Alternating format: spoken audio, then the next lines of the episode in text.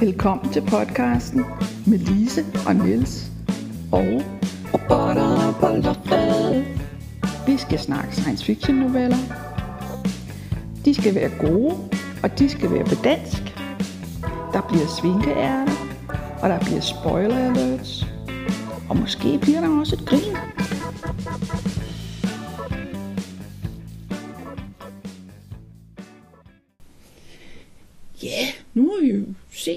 Der bliver noget at grine af i dag. Øhm, det, det er jo nogle gange svært, når der er en dråbe horror i historien, øh, men nu er jeg jo allerede langt foran mig selv. Har du lyst til at sige, hvad den hedder? Den hedder Månebase Rødhætte, og den er skrevet af Lars Ahn. Øh, og den er ikke fra den store science fiction bog, men fra den udmærkede novellesamling af Lars Ahn, der også hedder Månebase Rødhætte. Øh, så mm, skal jeg fortælle noget mere om, hvad den... Nej. Nu skal du bare høre. Hmm, vi skal lige have styr på, hvad den overhovedet handler om. Før den her historie viste det sig, at astronauten Larry Delgado også var vareulv. Det førte til en del råberi, og at vareulvene overtog munden. Og Angie mistede dem, fordi hun bare er et menneske. Ligesom hun mistede sine forældre til sultne varulve. Så Angie, også kaldet Røde, har god grund til at have homo sikke nogle store tænder, du har.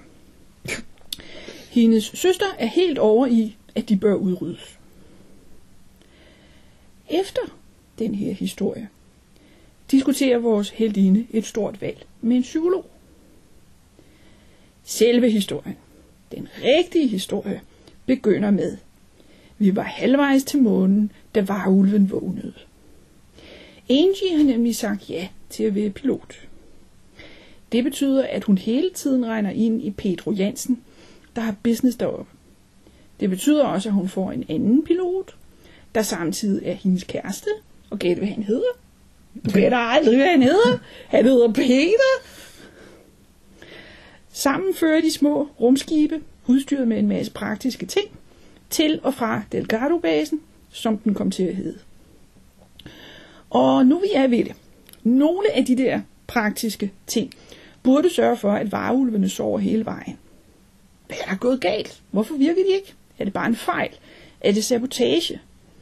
Uanset hvad, så skal det fikses, før den næste generation af rumskibe kan tages i brug. Øh, og jeg tænkte, vi skal starte med lige at tage en snak om, hvorfor vi overhovedet tager den her historie. Jeg har lyst til at sige weird.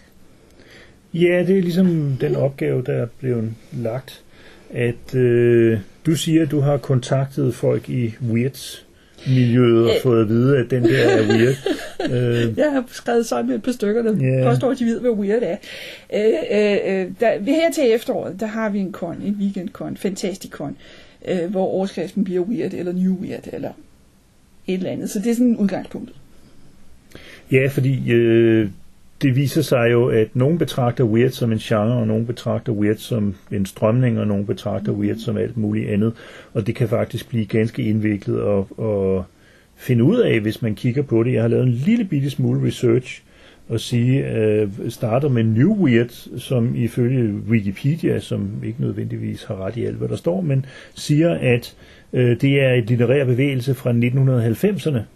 Øh, altså New Weird, og den øh, bygger på weird fiction og andre spekulative subgenre. Og så, så står man jo tilbage med spørgsmålet, hvad er så weird fiction? Mm.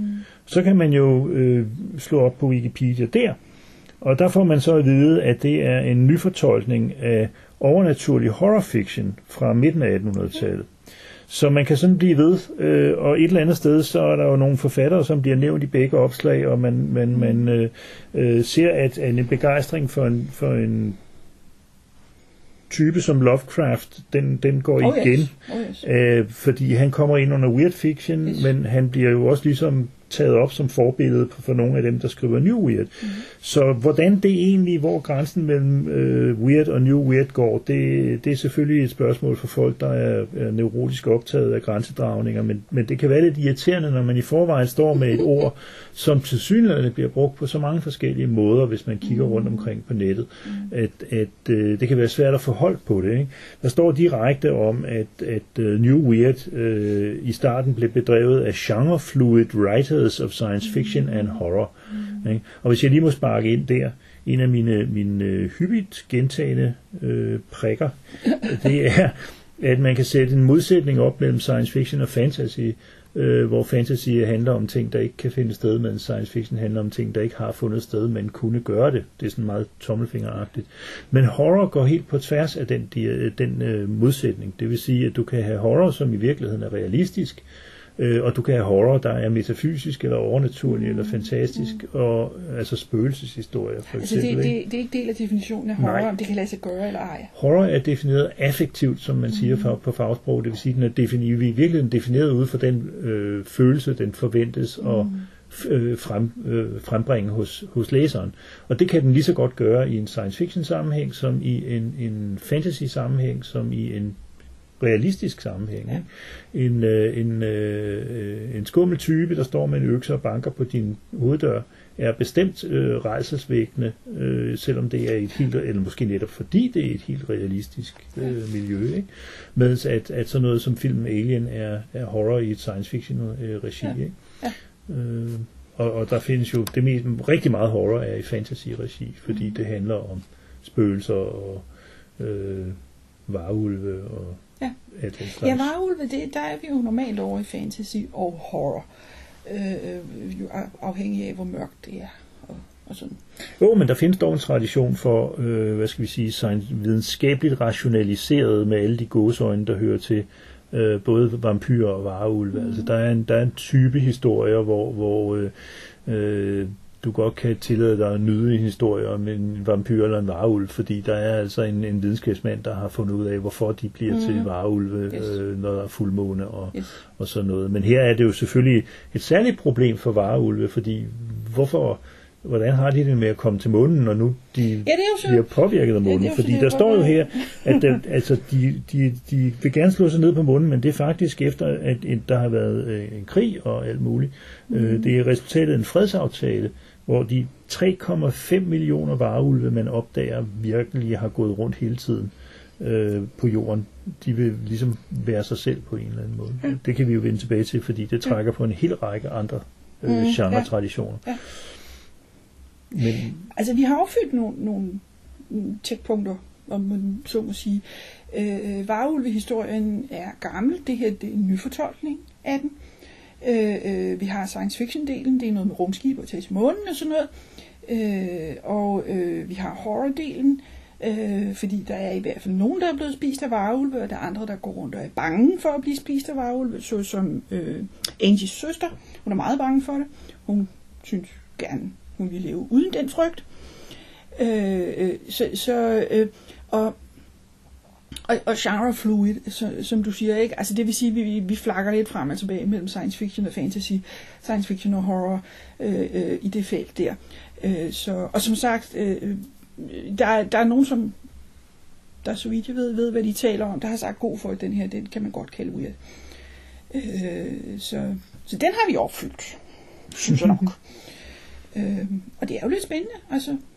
Jeg kan sige, at den er en, det er en pænt lang historie, og den er, den er, som det meste af, hvad Lars Ane har, Ane har lavet, så er det rigtig velskrevet, og det vil øh, sige, at den, den både bevæger sig med en at handlingen bevæger sig med, med en god hastighed og med en tilpassende mængde twists undervejs, men også at øh, det fortalte univers er, er fyldt med, med detaljer og små øh, pointer, øh, mm. i det her tilfælde i meget høj grad til, til andre historier om varulve og ulve og Mm. Øh, altså noget, som han tydeligvis har moret sig gevaldigt med at, at finde frem til. Så. Ja, øh, øh, og nu du siger det, øh, øh, altså sådan noget med øh, associationer og sådan i det hele taget at beherske sproget. Altså jeg læste jo højt øh, en, en sætning, der i hvert fald er vigtig for mig. Vi var halvvejs til månen, da varulven vå- vågnede. Og det vil sige, det er lige der, det bliver slået an. Det her, det er noget med både vareulve og rumskibe. Ja, ja, ja. Øh, så, så det er godt sådan, altså han kunne sige, næsten lige så godt have sat et lille skilt. Det her, det er weird. Det her, det er, er genrefluid. Øh, så det er ikke den eneste. Altså gode hvis man, vil, sætning, hvis men- man vil være rigtig øh, spekulativ der, så kunne man måske sige, at, at øh, øh, hvis rumskibet repræsenterer science fiction, og vareulven repræsenterer horroren, så handler det historien også om science fictions forsøg på at containe, altså øh, rumme og holde fast i, holde horroren under kontrol på en eller anden måde. Ja. øh, fordi de her vareulve bliver transporteret i bevidstløs tilstand, Ja. medmindre der går noget galt. Øh, fordi normalt, når en varulv nærmer sig månen, så bliver den ulv og, og Ja. ikke særlig behagelig at være i nærheden af. Øh, så derfor har man dem i, i særlige lagerrum, øh, rum, og der er endda sådan, at man kan, man kan puste bedøvelsesgas ind, hvis de bliver for Hvis de vågner. hvis de vågner. Ja. Og det er så det, der, der holder op med at virke Ja. på et, eller andet tidspunkt Ja. på en af de senere ture. Ja, og de, de er nødt til at hyre Andy som øh, pilot, fordi de har meget hurtigt opdaget, de kan ikke se, at de flyver derop, fordi de bliver til ulv på underlige, øh, distraherende tidspunkter. Ja, Så- så, de har brug for en ikke-vareulv, som, Yes. som øh, Yes. eller de har brug for ikke bare ulve som, ja. som, øh, som piloter. Yes. Og Angie er speciel. De fleste piloter holder op efter ganske få ture. Ja, hun har lige the right stuff. Hun nærmer sig 10 års jubilæum, Ja. og det er øh, rekord.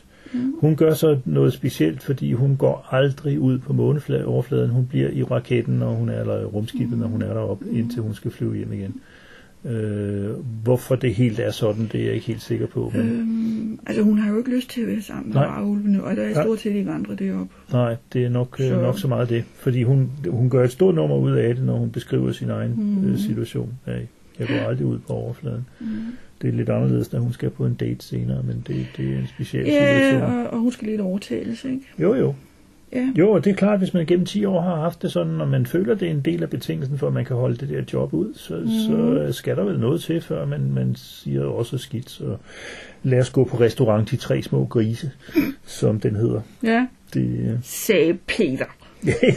det, Øhm, Altså det er, en, det er en del af fornøjelsen, det er alle de der øh, associationer til forskellige. øh, der mangler en bedstemor et sted i den her historie, men ellers så er det Ja. altså meget, fordi når den hedder mundbags rødhætte, så er der en grund til det, ikke? Altså, øh, yes. Ja. Øh, øh, det der med Peter, og Peter og ulven, øh, jeg, jeg synes, det ligger lige for. Der må være noget der. Øh, og historien om Peter og ulven, det er til syneladende en historie om, at Peter behersker ulven. Øh, øh, at, øh, at han kan fange ulven, og han kan putte den i zoologisk have og sådan noget. Øh, og, og det kan jo godt være, at det er sådan, øh, at det er sådan Peter siger sig selv. Altså, øh, det- at, at han kan i hvert fald, han kan, øh, altså han kan i hvert fald beherske situationen nok til, at han kan samarbejde med varulve, tage et job hos dem. Altså det er jo en, øh, det er en, re- en reference lidt til, til et, øh, jeg ved ikke hvad, er det en operette eller opera eller et eller andet af Ja, er Prokofjev? det, det er nogle stykker musik. Ja, noget musikstykke, der hedder Peter og Ulven, og som i hvert fald i min skoletid blev brugt til at illustrere mm. de forskellige instrumenter i et symfoniorkester, hvordan de, Ja. de repræsenterer de forskellige Ja. dyr og sådan noget. Øh, men, men at den reference er bevidst, det, kommer, det bliver nok så meget understreget af, at, at øh, et af de steder, de skal rundt i, i, i basen, det hedder Prokofjev-distriktet, så, så, så der er sådan en... Men, men, øh, men, men det er interessant, fordi jeg har ikke altså, tænkt meget over det, mm. før vi har forberedt til det her, at, at øh, den måde, han bruger referencerne til de forskellige mm. historier på, det kommer vi ind på mm. lidt senere, at, at øh, Peter netop skifter mm. øh, fra den ene historie til den anden. Og, Mm. øh, men, ja, vi, men har, altså, vi har gang i både rødhætte, øh, eller altså hvad skal vi sige, vi har gang i varulve-historien. Vi har til synligheden gang i et eller andet med rødhætte, øh, og vi har gang i noget med Peter og Ulven, så der er tre historier, der Ja, ja, og der er jo en eller anden pointe med, at Pedro Jensen er den ene af dem, hun Ja. omgås, og Peter er den anden. Altså der er Ja. Peter og Pedro. Ja. Øh, øh, og en, der hedder Patterson. og så er der en, der hedder Patterson, som jeg ikke har helt klar på signifikansen af. Ej, det er heller ikke en af de store roller. Men, men, men øh, altså, der er masser af, vi, mange, vi ikke har. ikke Altså, der er masser med øh, Piotr eller... Øh, Ja, altså Peter findes i så mange variationer, så det er jo, men, men, Øh, men alene det, der er flere, ikke? fordi Ja. hun, hun, hun er ligesom klemt imellem øh, Peter og Peter, altså Pedro og Peter, øh, og det, det tror jeg også er meget bevidst fra, Mhm. fra Lars' side, at, at øh, Peter er hendes kæreste, og Pedro er en fyr, hun er nødt til at leve med, fordi han skal med til månen til synligheden hver gang. Og han fatter ikke et hint. Altså, Mhm. mm. jeg har ikke lyst til at snakke med dig. Altså, det, det stopper ham ikke. Jeg ved ikke, man kan også nævne måske, at det selskab, Mm. de arbejder for, øh, hedder Colonial Orbital Worlds, Mhm. øh, forkortet COW, altså CO, som ikke giver så meget mening, men Mm. man får så også at vide, at det bliver kaldt Company of Wolves, fordi det er vareulven, der Mm. ejer det. Og du har tjekket, at der også var en film, der, der hed Company of Ja. Wolves, som jeg ikke øh, kender, men det var også noget med, med en ulv og en... Øh, øh, det, det er i hvert fald noget med en, en øh, ung Rosaline, der drømmer om at gå tur i skoven. Øh, og, og jeg går ud fra, at det, det bliver noget rødhætteagtigt. Så der er masser at tage fat i, hvis man, mm. hvis man øh, vil finde referencer til, ja. til øh, eventyr. Ja. Øh, Der er også en Wendy for den sags skyld, det tror jeg ikke, vi har nævnt. nej, men Øh, det? Angies søster øh, hedder rigtigt. Wendy, øh, og jeg ved ikke næsten nærmest den mest berømte Wendy nogensinde, det er hende fra Peter Pan. Peter Pan og Wendy, der er jo ikke nogen ulve i. Så, men, men, Nej, det er en anden historie. Ja. ja det er den fjerde historie. ja. Eller hvis den er det. Altså, øh, en, en Wendy gør ingen det, øh, øh, øh, Peter Pan. Øh, men, men, ja. Har, har du flere øh, ulve-associationer? Ikke, ikke nogen, vi kan sige før... Øh, før øh, Eller sådan Spoiler et hele taget sprog og sådan noget? altså, nej, ikke andet end, altså, at, at, som jeg siger, Lars skriver godt, at han er god til det der med at kaste læseren ind i en, i en situation, som, som ikke er uoverskuelig, men som er fyldt med tilstrækkeligt mange pointer til, at det her er anderledes på en eller anden måde. Hvad skal vi, hvordan hænger den her verden egentlig sammen? Ikke? Og det er en stor del af glæden for mig ved at læse science fiction, det er at bygge den fortalte verden op ind i hovedet, og det kræver en god forfatter, der kan, der kan komme med tingene i den, i den rigtige øh, rækkefølge og med, med de rigtige sproglige øh, energier. Og det synes jeg fungerer rigtig godt i den her. Altså han behersker jo, øh, øh, altså, som jeg også prøvede at sige med referatet, det er meget tydeligt, at, at der er forskellige tider. Altså der er øh, den centrale historie, der er noget, der foregår efter den, hvor hun sidder og har den her psykologsamtale. Og der er noget, der foregår før den, altså alle mulige øh, øh flashback og baggrund, og, og hvad skete der før vi kom hertil? Nå, der var en, der hed Delgado, og så videre. Øh, øh, det, det, det blandede han. Så tager vi lidt af det, så tager vi lidt af det, så tager vi lidt af det. Øh, og det er jo også en teknik. Ja, plus er han også altså kompositorisk igen, nu læner vi os op af noget, noget spoiler noget, men, men det der med, at han starter med en ramme, hvor, hvor uh, Angie sidder og snakker til en psykolog, mm. og, og det meste af historien så er det, hun fortæller psykologen. Ikke?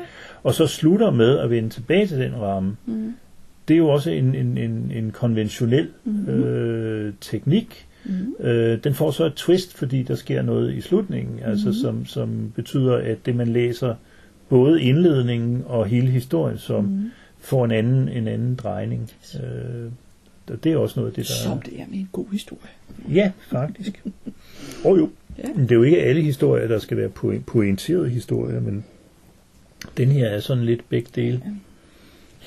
Øh, jeg har tænkt lidt over, øh, altså fordi det var ikke åbenlyst for mig, at der var nogle andre historier, jeg havde lyst til at pege på, som lignede den her sådan meget.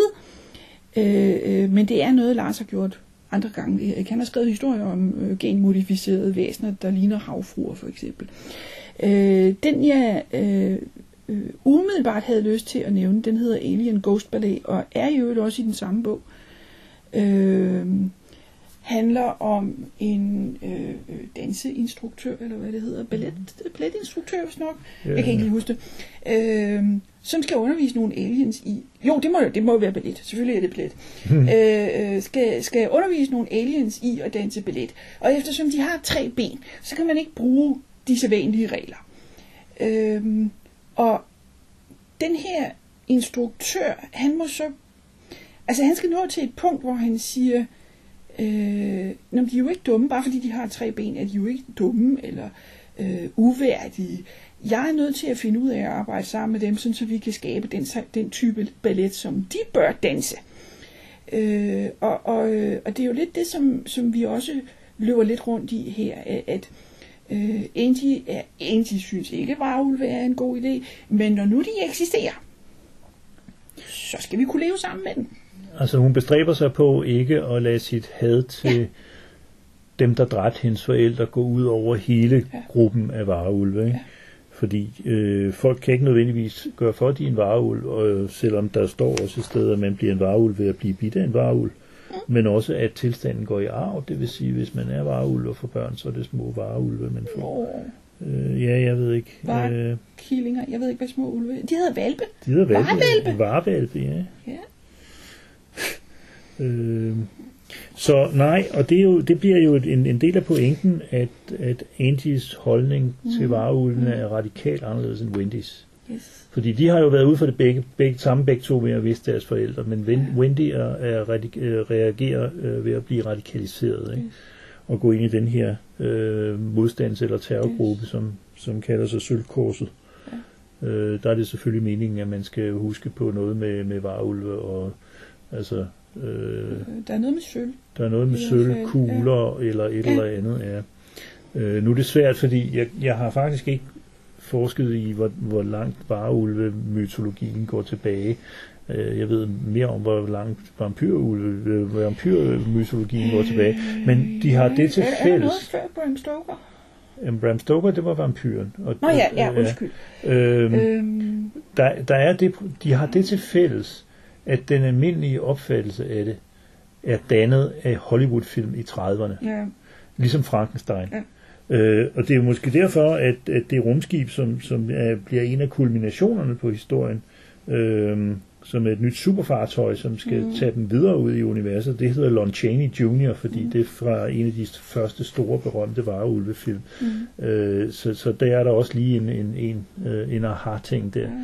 Mm. Øh, men jeg må alle indrømme, jeg har ikke, jeg har ikke lige præsent, hvor, hvor, hvordan, fordi øh, vampyrerne kan man følge tilbage i folketroen, og så går ender vi hos øh, historien om Vlad Tepes øh, mm. i Transylvanien, der spidede sine mod fjender i 1100-tallet eller sådan noget. Okay, ja. Og blev kaldt Vlad the Impaler. Ja. Men han var ikke vareulv. Mm. Øh, og, og altså, der er det her med, med, med fuldmåne magi, og så er der sikkert det her med, at, at øh, øh, man ikke har kunne se, hvad folk rendte rundt og lavede i mørke om natten dengang, fordi det fucking var mørkt altså. Ikke? Og, og, og der er så opstået et eller andet der, den der idé det med, at man sker, kan... Der sker noget ved, ved, ved fuldmåne. Ja. Øh, øh, der er jo også påstande om, at folk de bliver gale i hovedet. Ja, men der er alle mulige historier om fuldmånen, ja. fordi det har været en af de få situationer, hvor man har kunne se noget om natten simpelthen. Mm. Øh, men, men, men, men nu kan man sige, den almindelige forestilling om, at et menneske kan blive til en ulv, altså der, der er så meget Øh, Ønsketænkning? Mm, ja, nej, øh, øh, men, men der er så meget fysiologisk, der ikke rigtig yeah. vil kunne hænge sammen. Yeah. Jeg har læst mange, eller ikke mange, jeg har læst adskillige historier, hvor det bliver beskrevet som om, at det gør altså ondt, det her. Øh, og det vil jeg tro. Fordi øh, knoglestruktur og ja. sådan noget, der skal ændre sig i løbet af nogle ja. minutter, det, ja. det lyder eller ikke, mindre. Eller ja. mindre, det lyder ikke rart. Ja, altså, øh, øh, de, de bud, jeg har set på det, altså klip fra, fra film, Øh, øh, det, det kan være enormt flot, men det er voldsomt. Ja. Jamen altså den med Lon Chaney der fra 30'erne, den er meget, meget berømt. Det, der lavede de det med, øh, med øh, øh, langsom overblænding, hvor de stoppede ah, kameraet og satte noget ja, mere øh, ja. sminke, og så det hans ansigt, ja. man så. Ikke? Ja. Så han fik, jeg tror, jeg har set den der berømte forventningsscene engang. Ja. Så, men jeg tror ikke, de prøvede at give den nogen som helst form for, for øh, rationale. Altså mm. det var, det var en, en straight up øh, øh, horrorhistorie mm. baseret på folketro. Ikke? Altså, yes. øh, så Ja, altså du må undskylde, jeg blander sammen på varulve. Ja, men jeg det skal har, du sørge ikke være ked af. Hvis du nu øh, også hiver Frankensteins monster ind, så har vi altså været. Ja. Det, det er rigtigt. Uh, Twilight, det må jo være den nyeste inkarnation af varulven. Ja, jeg, jeg mener bare også, at jeg har set det andre steder. Der, der er et eller andet med varulve og vampyrer, de er gode blande. Ja, yeah, I don't know. Uh, så kan man jo kigge på, på 50'ernes øh, horrorfilm, hvor de jo, altså, ligesom med, man gør med superhelte i øjeblikket, lavede sådan ensa- ensemblestykker, ikke? Ja. Altså, Ja. hvor vi får, får blandet lidt af hver ind. Altså. Så er vi nået til den del, der slet ikke har noget med dagens novelle at gøre, nemlig svinkeærnet.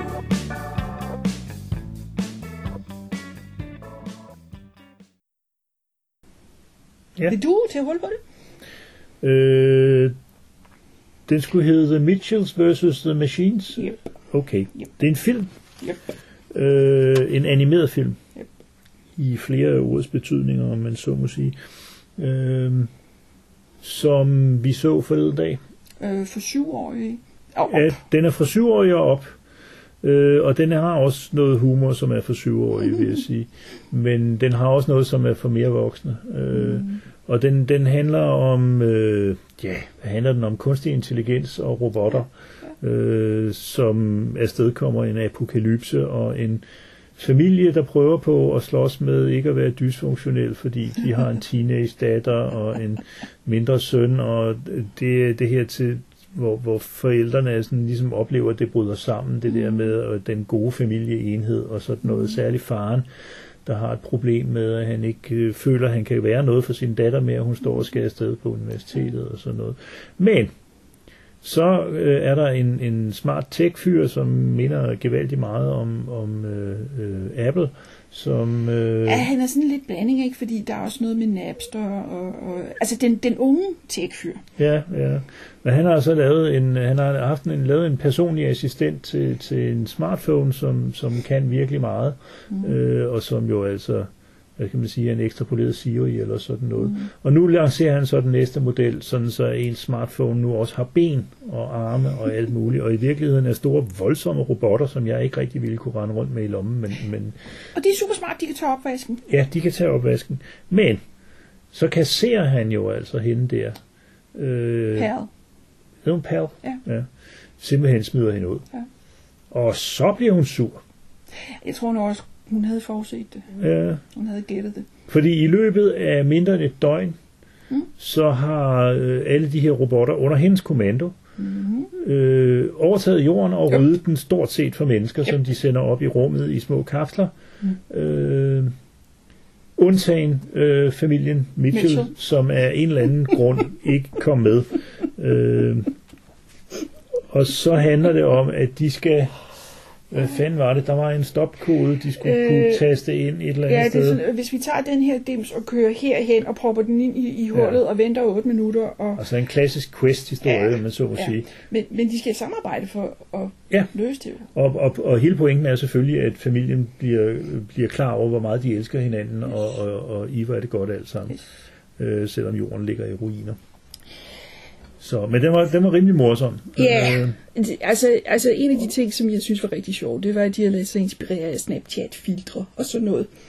Øh, sådan så øh, der, der, der, der var små hjerter, der, der fløj rundt, når folk kunne lide hinanden, og øh, med et tryk på en knap, så har vi lagt øh, kattefiltret ind over folks ansigter, og altså, altså, det virker velkendt. der var meget af den slags. Og det var, øh, ja, der, der skal vi hætte de øh, dyre ord frem, fordi det var ikke realistisk. Øh, nej. Det var ikke realistisk, at fordi vi to står og snakker sammen, der så er der små hjerter mellem os. Mm, nej. Øh, men det er en stil.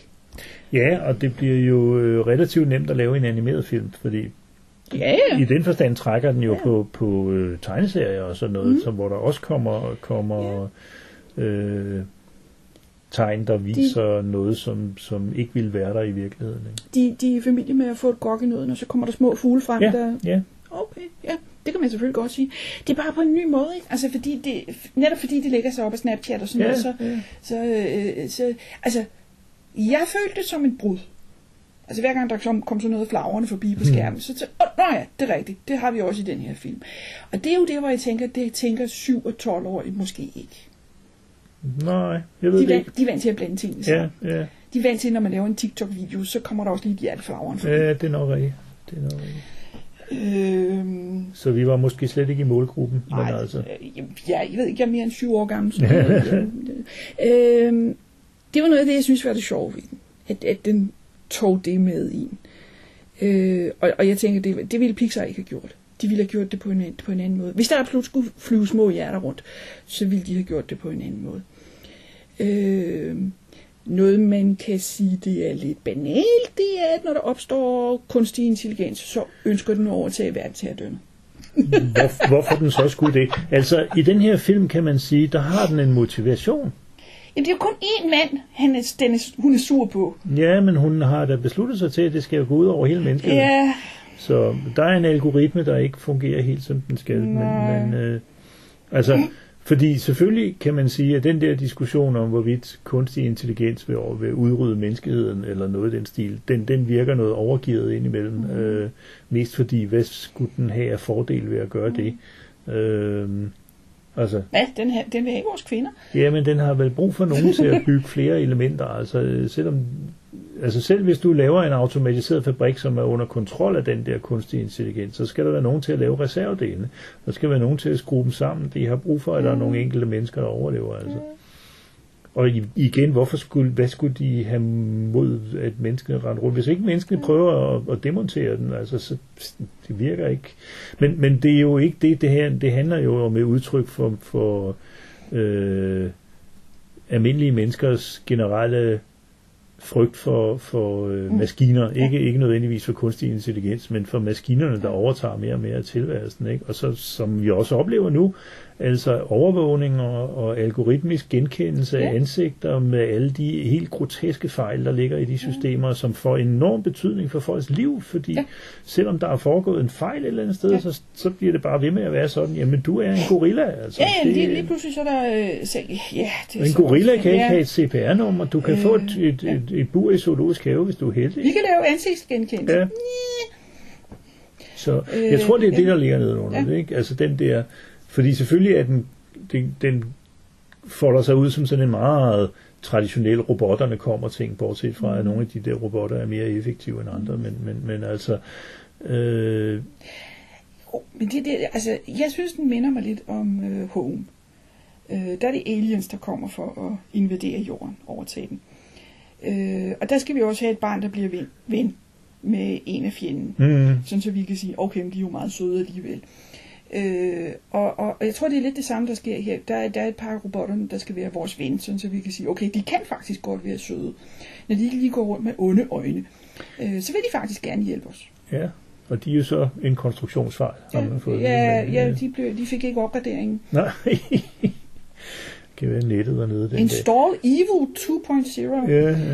Øhm, Så, det men, var, det var altså, jeg synes godt, vi kan anbefale Ja. den. Øh, Man skal ikke forvente det, det mest dybsindige, men den, men den har da en, en hyggelig pointe, og, og var da rimelig vel tegnet. Altså, Det er betragtning sådan, af, den var omkring to timer, så Ja. drønede vi jo bare igennem. Ja, Altså. ja. Så, altså, vi har jo så bare overbygningen, sådan så vi kan sige, øh, der er for eksempel folk, der seriøst siger, at vi skal tænke lidt over det der med, med kunstig intelligens. Og specielt, at det kan opstå spontant på et tidspunkt. Øh, så vi skal behandle vores computer ordentligt, fordi det er vigtigt at gøre et godt første indtryk. Det er der forskere, der siger, at det er vejen mm. frem. Jo, jo, men hvis du betragter øh, bevidsthed... Undskyld. Hvis du betragter bevidsthed eller intelligens som en emergent egenskab, jamen så, så er det jo et spørgsmål om, at når du når en kritisk masse, så vupsi, så er den Ja. der. Men det er jo kun en, til, en, en øh, teori om, mm. om øh, bevidsthed og, og intelligens. Der findes mange andre ja. også jo. Men, men, øh, men det er rigtigt, at hvis man mener, at det kan blive emergent, hvis du bare sætter tilstrækkeligt meget ram på, så, mm. så øh, skal du passe på. Skal du i hvert fald ikke gøre den mobil også. Ikke noget med fødder. Lad være med at sætte fødder på din mobiltelefon.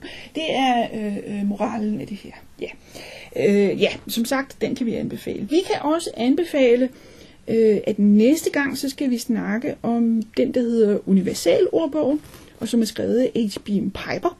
Det bliver spændende. Jeg kan godt lide Piper. Ja, Så det bliver godt.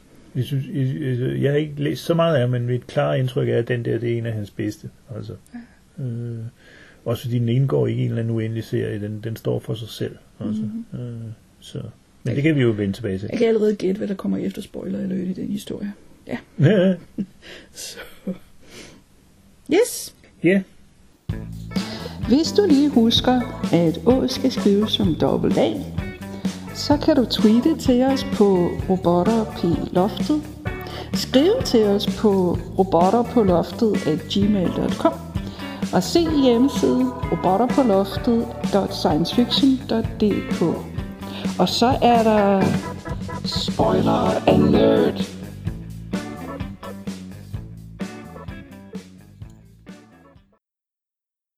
Ja, nu skal vi høre det. Nu skal vi høre det.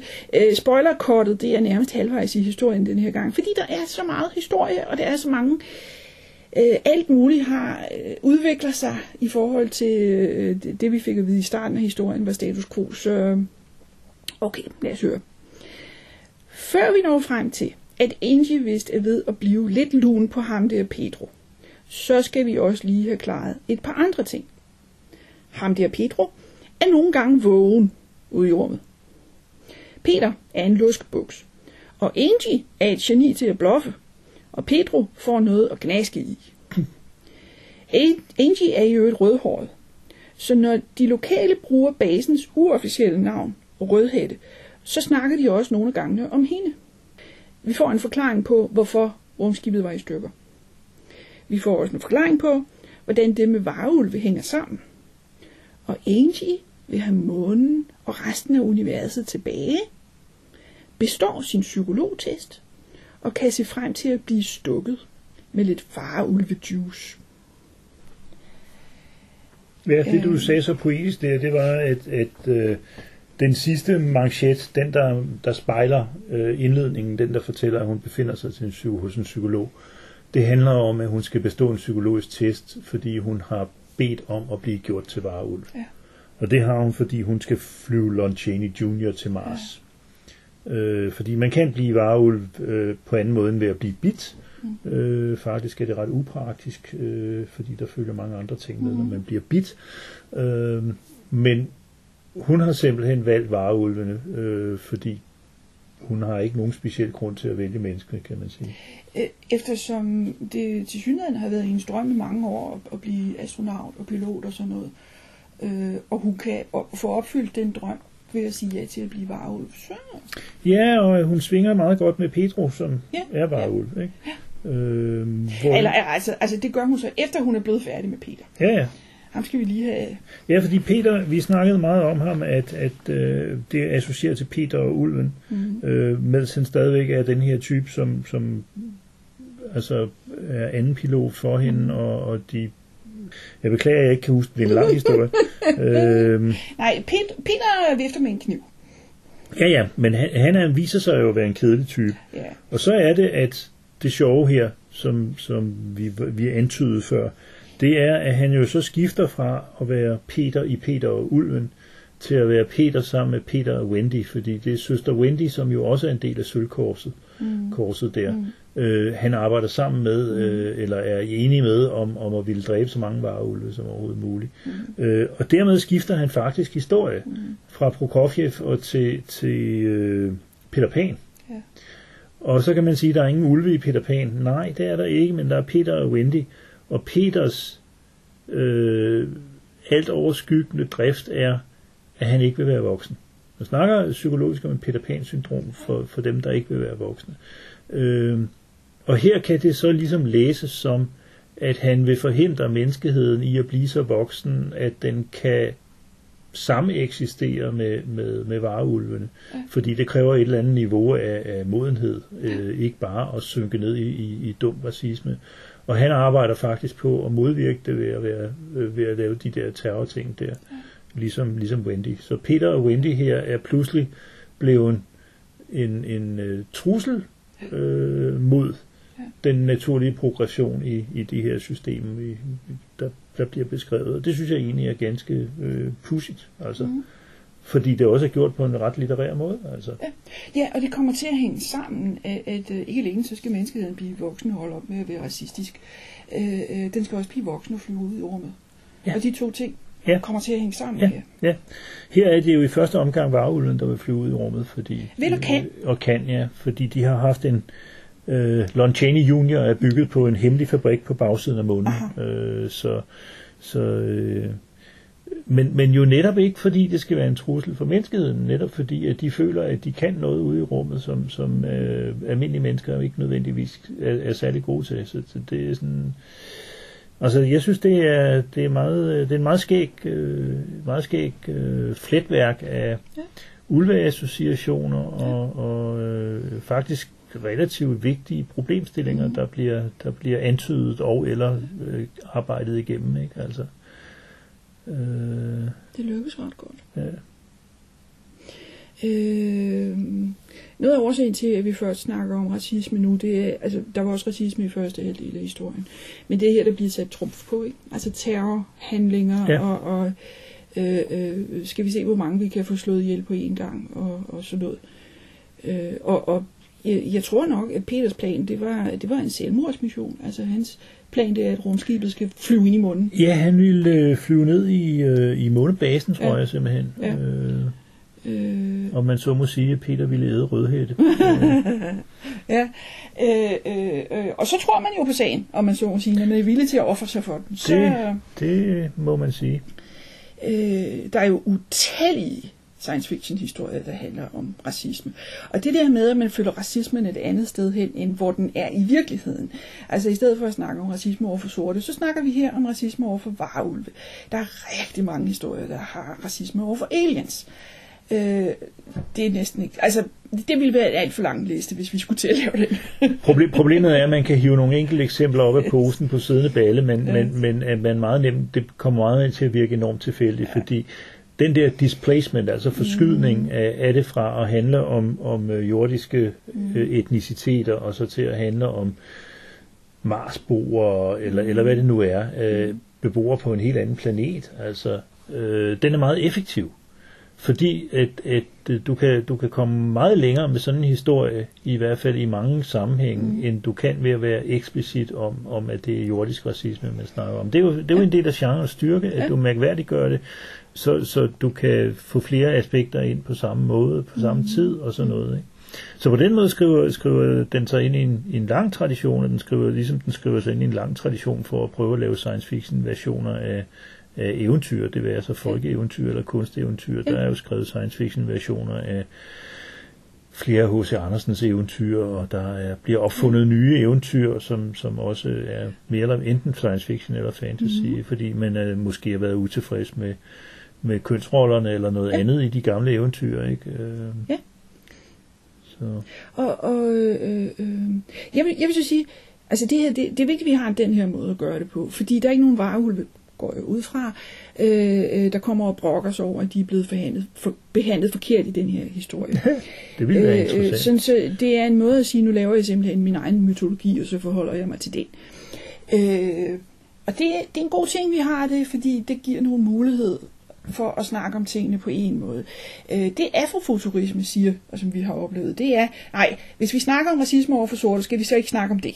Ja. Altså, hvorfor flytte det? Ja, ja. Lad os holde fast i, at sorte er på, jeg ved ikke, hører en bestemt slags musik, går med en bestemt slags tøj, kommer et bestemt sted fra, oprindeligt, øh, og så videre, og så videre. Lad os holde fast i det, i stedet for at sige, nej, det var små grønne mænd. Øh, så, men, men de supplerer hinanden. Altså, det er to forskellige måder at gøre det på, som kan ja. to forskellige ting. Ja. Ja, jeg synes ikke, det udelukker hinanden. Øh, og jeg synes også, at vi har, vi har læst og, og udgivet nogle øh, afrofuturistiske ja. historier, hvor det var aliens, der var involveret. Altså, så det, så det, det er ikke sådan, at, at ønsket om at, at gøre det eksplicit og synligt øh, udelukker, at man også mm. skriver. Mm. Øh, i, i, fordi der kan komme nogle andre aspekter oveni. Altså, øh, øh, vi har snakket om Octavius Butlers øh, blodbarn, Blood Child, ja, ja, som vi kommer til på et, øh, nej, det det er ikke den store, den er i, nej, det er, det er den afrofuturisme, ikke? Øh, hvor det er, hvor det er, øh, hvor det er aliens, øh, for, forholdet mellem jordmennesker og aliens, der, der ligesom er rammen om det, ikke? Øh, og hun har egentlig snakket og sagt, at det egentlig ikke var en historie om, om racisme. Øh, den er meget nem at læse som en historie ja. om racisme, ja. fordi det er et meget, hvad skal vi sige, ulige forhold, skævt forhold mellem de her aliens og de mennesker, der bor på, på deres planet. Ikke? Øh, men så er det jo, at, at science fiction, eller måden at mærkværdiggøre det på den måde gør, jamen du kan vælge at læse den på begge måder. Altså, øh, fordi den handler om øh, moderskab, og den handler om biologisk forplantning Ja. og alle sådan nogle ting. Jamen, den handler også om øh, to etniciteter, der har et meget skævt magtforhold. Ja. Så, så, så jeg synes, øh, øh, at noget af det, genren kan, er, at den kan, kan gøre flere ting på én gang, om Ja. man så må sige. Så. Ja. Øhm, noget af det, der sker her sidst øh, i historien, det er, at vi får simpelthen en videnskabelig forklaring på, øh, hvordan det der med varulve hænger sammen. Og jeg havde nær sagt, at vi får jo også en lille stump secret history. Øh, øh, varulvene har været der hele tiden. Øh, øh, så det bekræfter det der med, at vi er i weird-delen. Vi får en videnskabelig forklaring på varulvene, men det er jo lidt tyndbenet. Ja, Altså, hvordan forklarer man, at folk får bredere skuldre? Ja, men det, der er det var lidt, lidt det, jeg var inde på, det der med, at den der forvandling, man snakker om under månelys, eller hvad det nu er, at, at den er fysiologisk øh, nærmest umulig at forestille sig. Ja. Altså, øh, men der må man jo, altså en lille smule poetic license, altså en lille smule yes. digterisk frihed, Yes. skal der jo også være i Yes. det, altså. Ikke? Øh, og jeg synes, jeg har læst science fiction historier, der er meget værre ved den slags Ja, ja, så, ja, ja. så, Ej, jeg kan, jeg kan og, sige og dig, pointen her er, at Ja. det fungerer. yes, Altså, jeg kan sige dig, første gang jeg læste den her, jeg sad simpelthen, please, vær science fiction, vær science fiction, ikke? Og da jeg så, nå, der var en videnskabelig forklaring på, at det var noget med, så, yes, det går nok, det går nok, science fiction. Ja. ja, ja, men altså det er jo det der, det er, den er, man kan sige det på den måde, at den er så god, at det ville være, det ville være træls, hvis den endte Ja. med at være en fantasy-historie. Ikke? Ja. Fordi hvorfor skulle den så foregå på månen? Altså Mm. det, det øh, øh, nej, jeg synes, det er, det, er, det er en vellykket historie, og det var fornøjeligt nok at genlæse den. Så. Men øh, Ja. Det var vist ordene. ja, jeg tror ikke, vi kan mere. Øh, så får I ikke mere for den kortlue. Tak. Fordi du lyttede til podcasten. Ba-da-ba-la-da.